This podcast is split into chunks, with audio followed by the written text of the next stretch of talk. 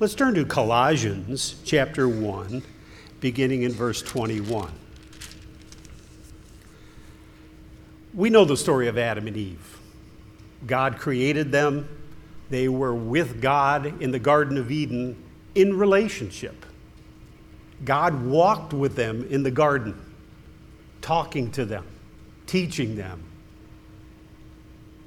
sharing his feelings with them. What a wonderful situation.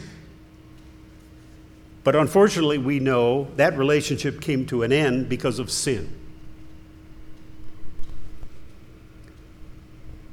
Now we, since we have been restored from our sin by the sacrifice of Jesus Christ on the cross, our sins have been forgiven.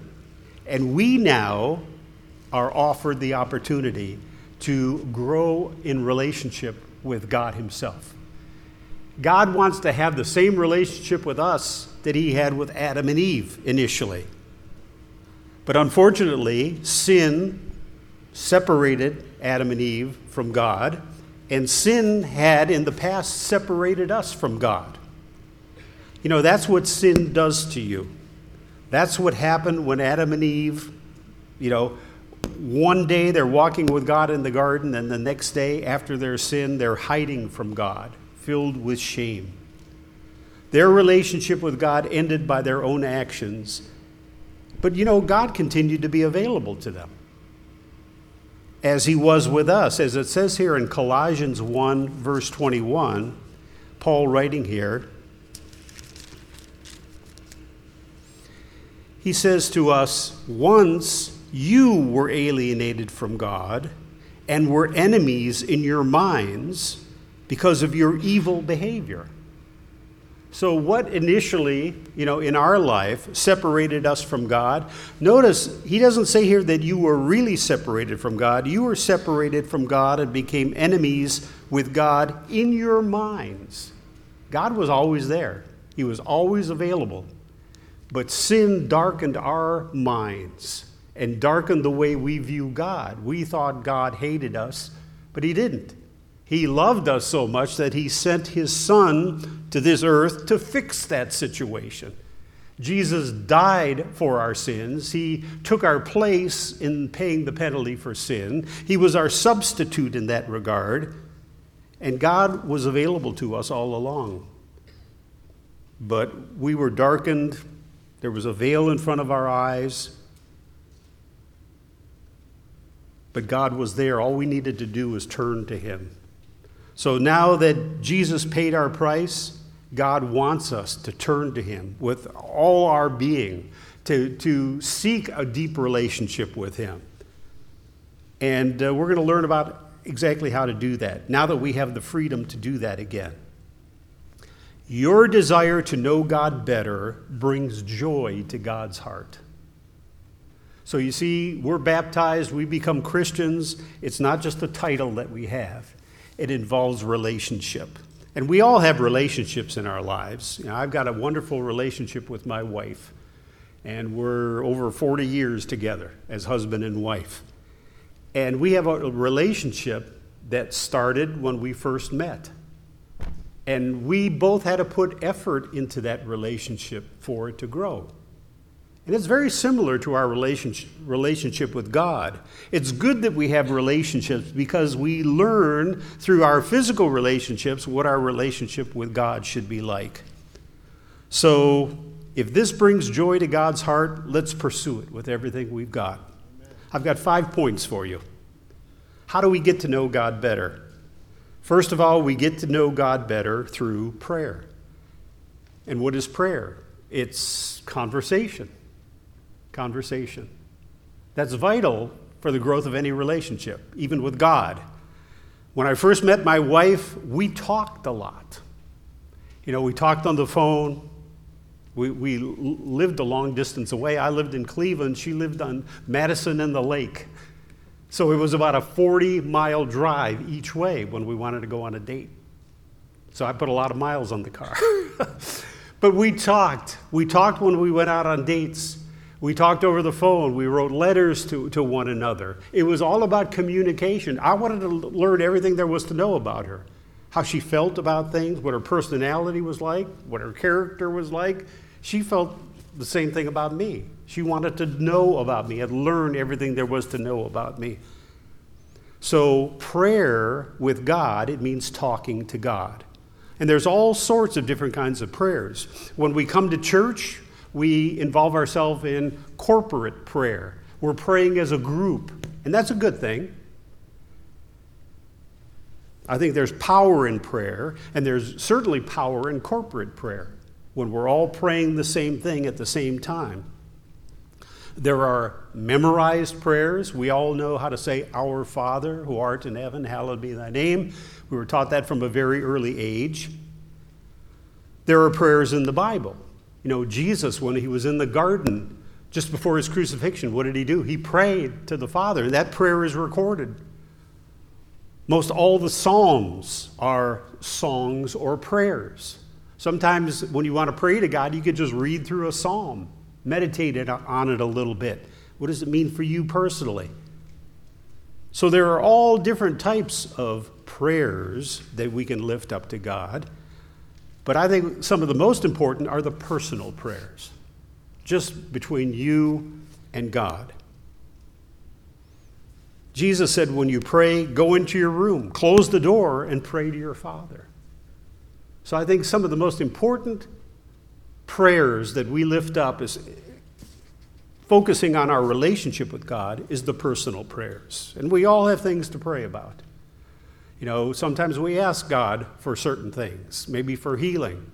We should praise God, you know, and uh, worship him in our prayers and ask him for help in, in our prayers. Ask him, you know, to answer some of your Bible questions or whatever the case may be.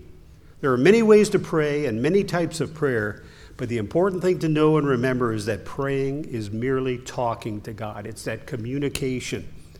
It's a conversation, just like you have with anyone that you have a relationship with. Whenever you pray, are you sure that God hears you?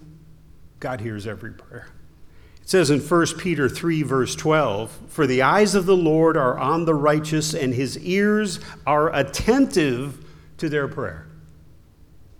Now, sometimes we lift up good prayers, and sometimes we lift up maybe self-centered prayers.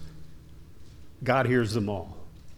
And maybe if our prayers are not quite right, he'll help us to understand where we need to grow in our prayer life. And we listen for God's answer too. There have been prayers that I've lifted up that I've gotten a pretty quick answer to.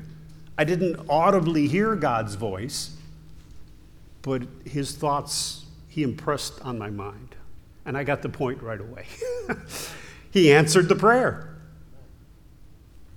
Sometimes he'll answer our prayer in other ways. It might take a while. He might want us to just dwell on it and uh, focus on it a little bit and ask ourselves, is this the right thing to ask for? Am I self-centered in, in praying this? Or, you know, answers do come. It also says in Colossians four, verse two, devote yourself to prayer. To be devoted to something means you're going to focus on it a lot, and you're going to expend a lot of time and energy on it. So there are so many distractions around us. When I, you know, read through some of the Psalms and what David wrote, he was a, sh- a shepherd, uh, later became a king, but all those nights that he spent out on the, the fields with his sheep, he had a lot of time to just gaze up into the sky and think about God and think about God's creation and offer prayers to God in that regard. Our lives are so confused and so filled with distractions, we have to make a real effort to talk to God. We have to be focused on it. Don't limit yourself to prayer at a certain time and place. If you do that, that's, that's fine. You know, maybe it's the first thing you do in the morning. Wonderful. Or the last thing you do before you go to bed at night. Wonderful. You've got a place and a time. You like to be outside, whatever the case may be. Whatever your approach is. You know, it's not just limited to that. You can pray any time. You can even pray while you're driving. if you'd like to, if you got a lot of spare time. We're told in the Bible to be instant in prayer. Be instant in prayer. You can pray anytime. I like to, which I never used to do years ago, but uh, Pastor Chris and Pastor Jim Barton and Pastor Jonathan Moore, my amigos in the area here, fellow pastors, I've learned from their example to be instant in prayer. You're talking to somebody and they're expressing concern with you about what they're going through in their life. You just say, right in the middle of the conversation, is it okay if I pray about that for you? Or can I pray with you? And just break right into the middle of the conversation to lift up a prayer to God. Be instant in prayer. Any relationship worth having must be based on regular communication. So I don't know how many times it's happened to me that I'm having troubles. Things are not going well, and I think to myself, okay, when was, when was the last time I prayed now? Well, it's been a few days. I better get back on the ball. I want that relationship with God to be intimate. I want him to know what's on my mind, and he's going to share with me what's on his mind. So the first way to get to know God better in your relationship is regular communication, prayer. Amen. Number two, get to know God through his word. We've all heard that before. Get to know God through his word. Reading the Bible is another way to get to know God better. God went through a lot of effort to prepare this book for us. thirty-five different authors over the course of four thousand years. That's what's included in this book. thirty-five authors over the course of four thousand years. And it's the story of God dealing with the human race with one major theme from the beginning to the end: salvation through Jesus Christ. You pick up on that story from the book of Genesis all the way through the book of Revelation. It's obvious that this book was inspired because these thirty-five authors over the course of four thousand years could in no way come up with the same theme throughout. It's inspired by the Holy Spirit. A wonderful tool, and if you understand what individuals had to go through to preserve this book, I've mentioned before, there was a beautiful uh, spot down in uh, Florida, but what town was that? Orlando. I, it was called Bible Land. You can see it from the freeway as you drive by. It's not open anymore, unfortunately. COVID, you know, caused it to go out of business. But you drive by and you see little glimpses of the Jerusalem temple from the freeway. And we made the decision to go there one time, and it was really a fascinating place. They had all, all built up just like Jerusalem in Jesus' day. And they would have actors dressed as people in Jesus' day, uh, put on different, very short plays. One man dressed up like Jesus, and it also did the crucifixion, but it would have Jesus speaking from uh, the Mount, uh, giving the Sermon on the Mount. And, and other episodes and things like that. One section of it, though, well, they had a restaurant that served food from Jesus' day, which was interesting and fascinating, and you could eat it there. It was all ingredients from Jesus' day. But they had a place on the history of the Bible. And you walked through this building, and it had actually some very ancient Bibles there. And the stories of all the men and women, for that matter, who were involved in preserving the Bible, because throughout history attempts were made to destroy the Bible, to burn all Bibles. And you read about the people who were martyrs who gave their lives to preserve this story, God's revelation. Amen. And it just makes you have more of a respect for it and not to take it for granted. And uh, You know, we have outreaches where we're sending Bibles to other parts of the world, people who don't have the Bible translated into their language. And uh, there are organizations who have the goal of having the Bible available in all languages, even the, the little-known languages in distant parts of the world. So I don't know about you, but I probably have eight or ten Bibles sitting in my office. But they don't do you any good if you don't read them. And you get to know God better by reading this book, because this book is all about God's personality. It's about his dealings with the human race over thousands of years. It's a picture that we, it's like looking at a computer screen and bringing up pictures, bringing up the story of what has happened throughout history with the spread of the gospel and so on. Let's turn to Second Timothy chapter three. Second Timothy chapter three. And Paul here informs Timothy about Bible study and why the Bible is so important. Second Timothy three and verse fourteen. Timothy was a younger evangelist. Paul says, "But as for you, continue in what you have learned and have become convinced of, because you know those from whom you learned it, and how from infancy you have known the Holy Scriptures, which are able to make you wise for salvation through faith in Christ Jesus. All Scripture is God-breathed." Another phrase for inspired. It's like God's breath coming into the Word. All Scripture is God-breathed and is useful for teaching, rebuking, correcting, and training in righteousness, so that the man or woman of God may be thoroughly equipped for every good work. So Timothy believed that the Bible was God's Word. Paul knew that the Bible was God's Word. We should know that the Bible is God's Word. In this book is everything one needs for salvation. You know, we always are, are seeking more information. What about this? What about that? It's all here. This is all you need. You know, God could have written scores and scores of books and thousands of books, including all the knowledge that there is to know. But he made it simple. He gave us the short version. You might think, short version? That's pretty long. It's short version. All you need to know to be saved is in that book. So be familiar with it. You'll learn a lot about God by reading that over. How do I read the Bible? Some people like to start from the beginning and go all the way to the end. That's one way of doing it. I like to research different subjects. You know, what does the Bible say about baptism? What is, what are the miracles that Jesus performed? You know, if you have a Bible like mine, it has headings. It has a chapter, then it'll say, here's the triumphal entry into Jerusalem. Here's where Jesus predicts his death. You know, read different segments, different sections. Uh, there are other books that you can use as well. There are uh, a study Bible.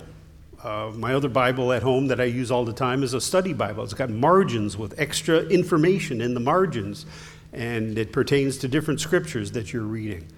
So there are a lot of different uh, helps as well. So when you read this book, your relationship with God is going to grow closer.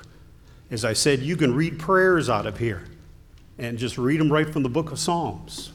This book contains everything that God reveals about himself, and we wouldn't know anything about God if he hadn't revealed it and had it recorded in this book. Amen. All the knowledge necessary for salvation. So to deepen your relationship with God, talk to him on a regular basis, read his word and get to know it. Point number three, get to know God through the Holy Spirit. And I'll explain to you why the Holy Spirit is so important. John fourteen and verse fifteen. After Jesus ascended back to heaven, it was no longer a matter of the Son of God physically walking on this earth with his twelve apostles. It was going to go into the next phase. Jesus was going to go back to heaven, and now it was going to be the Holy Spirit dwelling in believers, not just Jesus walking with men. Jesus was at one place at one time. He was limited because he had a human body, fully God and fully man. He was going to leave, and the next stage of salvation was going to be the Holy Spirit coming. Now, the Holy Spirit had the capability not just to walk with people, but to dwell in people. So that's the case with all of us now. We who have been saved have the Holy Spirit, as Jesus said here in John fourteen, verse fifteen.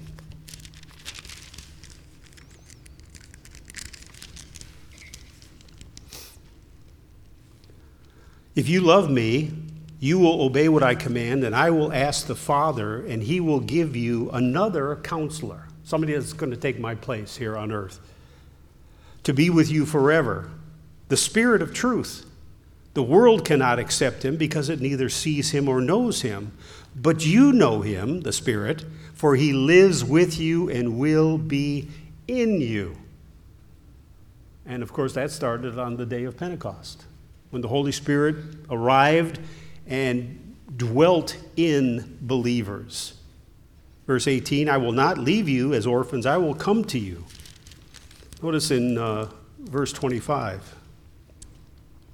All this, Jesus says, I have spoken while still with you, but the Counselor, the Holy Spirit, whom the Father will send in my name, will teach you all things and will remind you of everything I have said to you. So you don't think the Holy Spirit is important? The Holy Spirit is here with us right now. He's opening your minds to take in what we're reading and what we're talking about.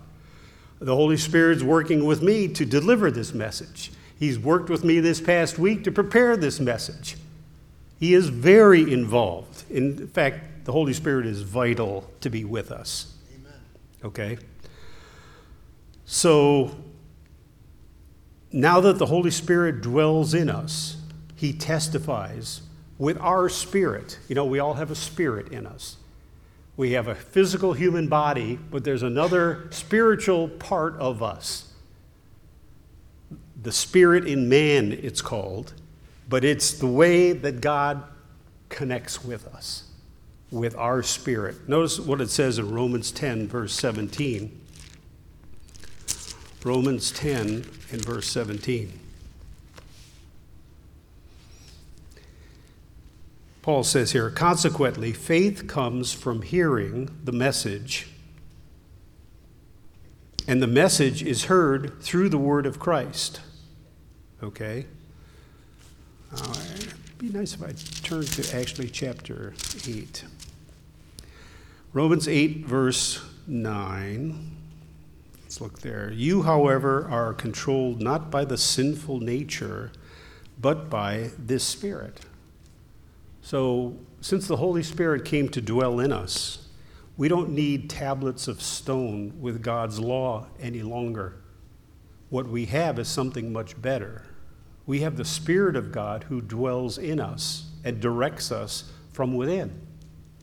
That's why when you read the New Testament, you don't see New Testament commandments. God has given us something much better, the Spirit himself to dwell in us. He says, and if anyone does not have the Spirit of Christ, he does not belong to Christ. But if Christ is in you, your body is dead because of sin, yet your spirit is alive because of righteousness. And if this Spirit, the Holy Spirit of him who raised Jesus from the dead, is living in you, he who raised Christ from the dead will also give life to your mortal bodies through his Spirit which lives in you.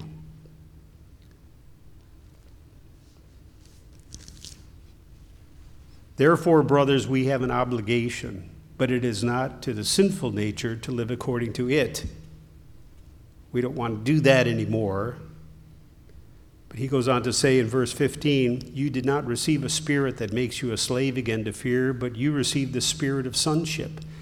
And by him, that is by the Holy Spirit, we cry, Abba, Father. The Spirit himself testifies with our spirit that we are God's children. So how do we believe that we're God's children? The Holy Spirit in us makes a connection with our human spirit, the spirit of man or the spirit of woman that is in us, that these things are true. Amen. And it gives us assurance. It gives us confidence. That's the Holy Spirit in us making that connection. That's why it was sent to us, to give us that faith and that confidence that the things God says are indeed true and they apply to us personally. Amen. You know, some Christians might say, well, I don't know if I'm good enough to receive these blessings from God and to receive eternal life. You are. It's a promise from God. And the Holy Spirit makes that connection with our spirit in us. It's not a physical spirit. It's a spiritual thing, that these things are true so that we can have confidence and assurance. Amen. So we do get to know God more closely by the Holy Spirit. He brings these truths to us and helps us to understand them. Point number four, we get to know God more intimately through hearing. Hearing. You know, a lot of people, even Christians, have a, some crazy ideas about God. And believe me, I've been a pastor for over forty years now. And from time to time, you know, in talking to certain individuals, they say, well, you know, Pastor, I think God is like this and God is like that. And I think, well, that's a unique idea. I've never heard that before. How do we know what we believe is true? Well, we have it reinforced as what is happening right now by hearing.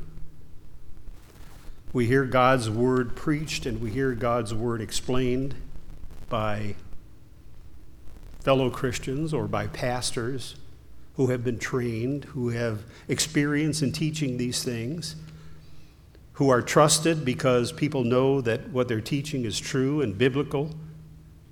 We get to know God by hearing. And it's a good thing that we come together to hear God's word preached, because we're all hearing it together. You know what? If we have questions, we can ask questions. We can talk further after services with the pastor or with other believers and get further information or get further clarification. It says in Romans ten, verse seventeen, faith comes by hearing, and hearing by the word of God. So you might think, well, this is kind of crazy. We get together every Sunday afternoon and read out of this book again. Pastor, why don't you talk about sports or talk about, uh, you know, whatever's going on in the world? Well, sometimes we do talk about that sort of thing, but every sermon is based on the word of God. And we have to hear it repeated over and over again. I don't know how many times I've heard a sermon on communion. I've heard a sermon on heaven. I've heard a sermon on the meaning of death. And that's fine. I need to hear these things over and over again to be reminded and to rehearse these things. There's not a one of us who can say, well, I know it all. I don't need to go to church because I know it all. Well, I would have my doubts about that attitude. When I first set out to read the Bible, I quickly realized, this was in my late teens, I quickly realized that most of it was going over my head.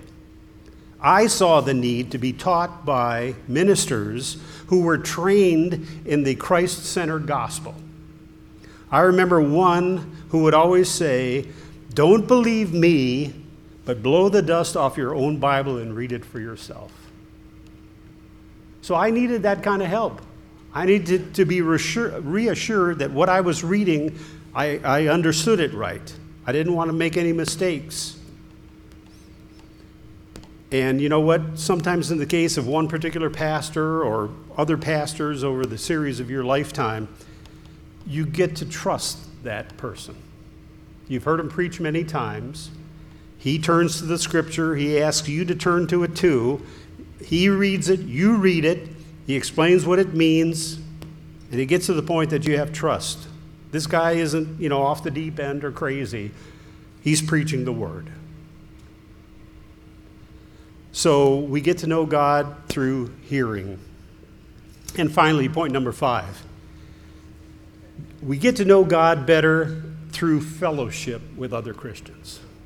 That's why God instituted the church. It's important that we be here. It's important that you become part of a fellowship, a part of a church.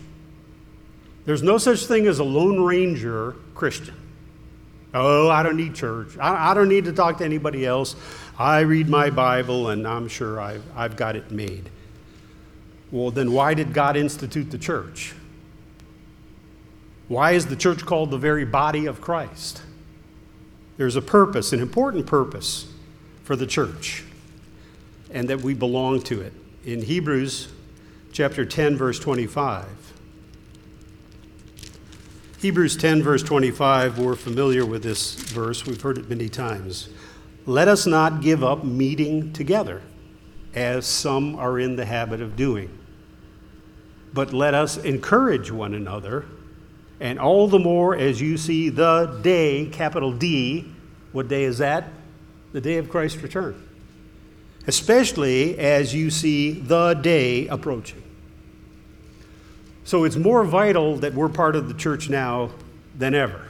Well, it's always been vital, but even more so now as we see the end approaching.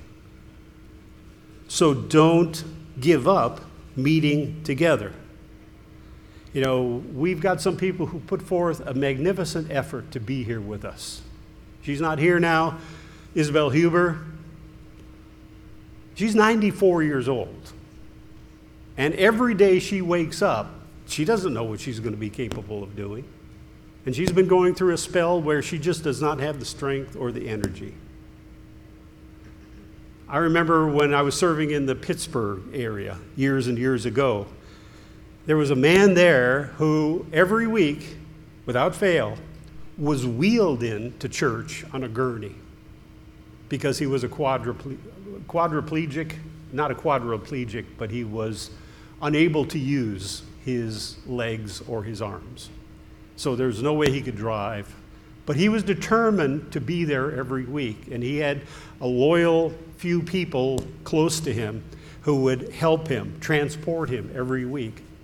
And if you went up to talk to him, it was hard because he was on his back before and after services and during services, and they would position him in the back so he could hear everything that happened at, at church and at services. What an effort people were willing to put forth to be at church because they knew the importance of it. And you know, I always felt kind of ashamed if I had the attitude, you know, one morning, oh, it feels so good to stay in bed today.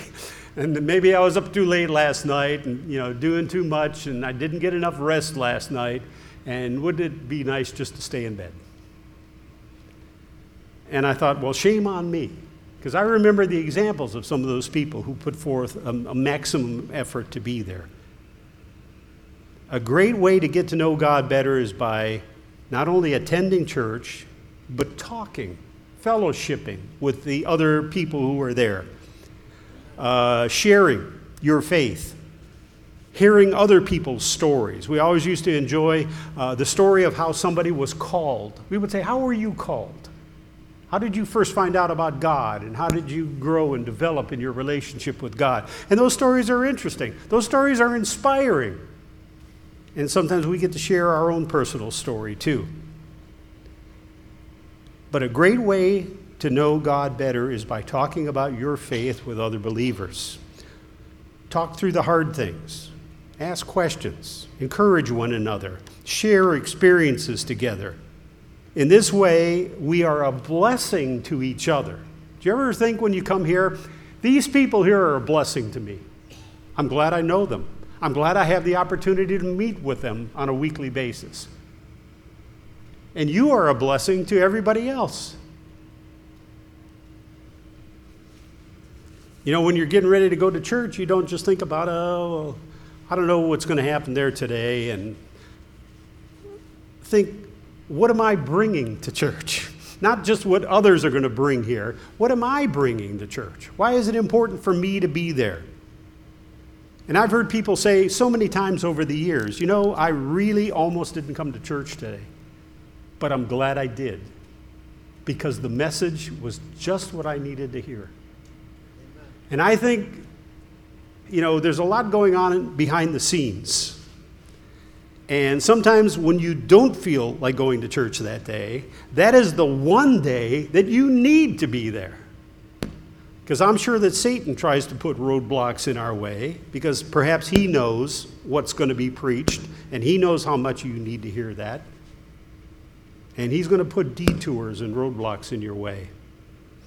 When we walk out our faith together in this life, through the ups and downs, it binds us together. And God is all about unity. He wants unity in the church. Father, Son, and Holy Spirit have been unified for all time and will continue to be. And we're drawn into that unity when we become Christians. I don't know about you, but there's not too many places I can talk about my faith. I can't talk about my faith to my family. It just is too uncomfortable for them. and I would almost become offensive to them if I started talking about God at a family gathering. And a lot of people maybe that you work with or in different groups with, it's very difficult. When I come here, I feel totally free to talk about my faith, to talk about my God and how good he is, how wonderful he is, what he's done in my life. Amen. That's unique. We are unique with each other, same spirit here, and we share that spirit with each other. Finally, in First Thessalonians chapter five, verse eleven, we're told, "Therefore, encourage one another and build each other up, just as in fact you are doing." So I say the same thing to you. Any given week when you're not here, you are missed. You really are. And we all say, "Oh, Joe's not here today. Is he okay? Has, has anybody heard anything?" Not to gossip, but maybe to pray for him if there is a need. And when you are not here, there's a hole here that we like you to fill when you're here, because it's not the same without you. And that's not just a cliche. That is real and from the heart. So we are told to encourage one another. And how do we do that? In fellowship, before services, after services. We're a very vocal group with each other. We love to talk. We provide a means for all of us to stay afterwards and not just talk, but eat too, which is a double blessing. So w- what did we talk about here today? Get to know God through prayer, through talking with him. Get to know God through his word. Get to know God through his Holy Spirit. Get to know God through hearing. Get to know God through fellowship with other Christians. One last thing. All these things require e- effort. They require effort. You have to make an effort to do these things. Just as when I met my wife, before we got married, we had to both put forth effort to develop our relationship, to cause it to grow and to become closer. Effort. So you have to be willing, first and foremost, to put forth effort. But isn't this why we're here? To grow deeper in relationship with the God we're going to spend eternity with. We're learning to know him right now, to appreciate him, to love him. That's why these things are called spiritual disciplines. You have to discipline yourself, just like anything you enjoy doing in your life. What do you enjoy doing? Working on your car, cooking in your kitchen, uh, whatever. It requires a discipline. You got to set aside time to do these things because you like them, you enjoy them. They make you feel uh, relaxed. Well, that's what our relationship with God should do for us too. So be willing to put forth effort, discipline in your life, because these things are important. I would say they're vital. I would say it's the most important thing in your life right now, your relationship with God.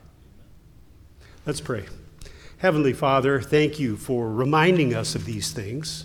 Most of us have been around a while and we've heard them before, but we need to be reminded of them, especially, as the scripture said, as we see the day approaching. So, Father, renew us.